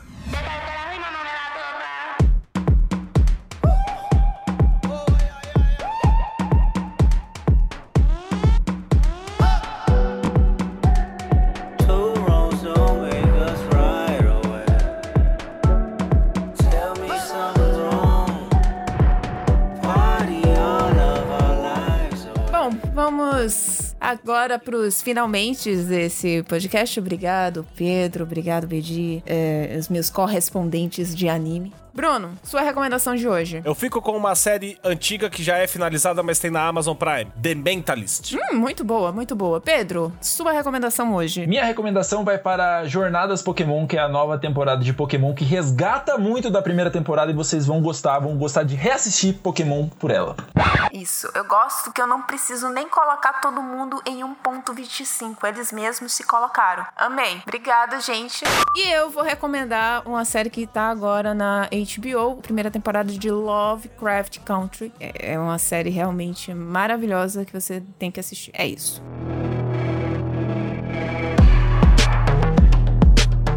Gente, muito obrigada por terem ouvido até aqui. Segue a gente lá no Instagram, no arroba Podcast. Se tiver alguma sugestão de pauta, manda pra gente lá no catcinepodcast.gmail.com e você também pode nos seguir nas nossas redes pessoais. Senhor Bedi, senhor Pedro, liberem os seus arrobas. Bom, você pode me seguir no Twitter pelo arroba underline de grande e também você pode ver as minhas lives na Twitch pela Casa do Bedi, onde a gente vai ter uma programação especial que incluindo estou conversando com o Pedro pra gente fazer uma, uma programação muito especial para vocês relacionada a partes de anime dentro dali do canal. twitch.tv barra Casa do Bedi. E futuramente também faremos gravações do podcast ao vivo por lá. Uhul. Exatamente. Uhul. Bom, pra quem não me conhece, eu sou o Pedro do canal Pad Games, podem me chamar de Pad, o autodenominado, porém não oficial youtuber de Haikyuu. Falo muito sobre Haikyuu no, nas minhas redes sociais, no meu canal do youtube.com barra padgames e também no meu Instagram e no meu Twitter, que é arroba padgames underline. Então chega lá, a gente fala sobre Haikyuu, Digimon, Pokémon, animes no geral, games no geral, bate um papo e é nóis. E eu sou a Tia Tami lá no Twitter e no Instagram e agora também na Twitch, porque irei começar a fazer live, sim. Streamer. É. E no Instagram eu tô voltando em breve com conteúdo, ok? Ok. E antes de encerrar esse episódio, eu vou deixar aqui no ar uma citação, que é uma pista, assim, sabe, pro nosso próximo episódio. Quando atingimos o nosso ponto mais baixo, é quando estamos abertos para a maior mudança. E aí, você sabe de que obra é essa frase? Manda a resposta lá no nosso Insta. É isso, gente. Valeu, voltamos! Valeu, pessoal! Uh, é nóis! Valeu!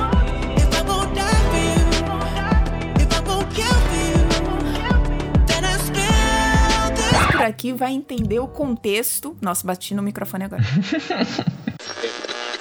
Para, pa, para, para, pa, para. Olha o outro, olha o outro, perdido. Perdido, tá em Marte. Acho que foi um erro contratarmos ele. Talvez. Ela talvez. Mas tem um pernilongo aqui, gente. Caso vocês ouviram. Tem alguém dando retorno. É o Pedro. Sou eu? És tu. Eu, fico, eu, só queria, eu, só, eu só queria falar que eu, eu, eu tô impressionada aqui com, com o Pedro. Assim, amado, queria aprender a não respirar que nem você. Pode continuar. Foi ruim? Quer que eu refaça? Não. grande, é, um grande crescimento nas vendas do mangá. Que, Desculpa, gente. Saiu aqui. porra! Voice Mod saiu aqui. Jesus. Gente, Vou resumir com duas palavras. Parabéns. Foi muito do nada, assim, eu não sei. Vai pros erros de gravação. é. Tadinho de mim. Continua, pelo amor de Deus, eu vou continuar rindo aqui no mudo. menos importante, agora meu meu meu meu lá, lá, lá, lá, lá, lá, lá, lá. Esse é o momento. Vai! Vai. Esse é o momento. Vai. Vou até mutar aqui. Vai. Respira e vai. Eu mesmo não entendo absolutamente nada. Eu fico voando, eles falam e eu fico, meu Deus, é grego. Não, é japonês, Tami. Japonês. Posso parar de gravar?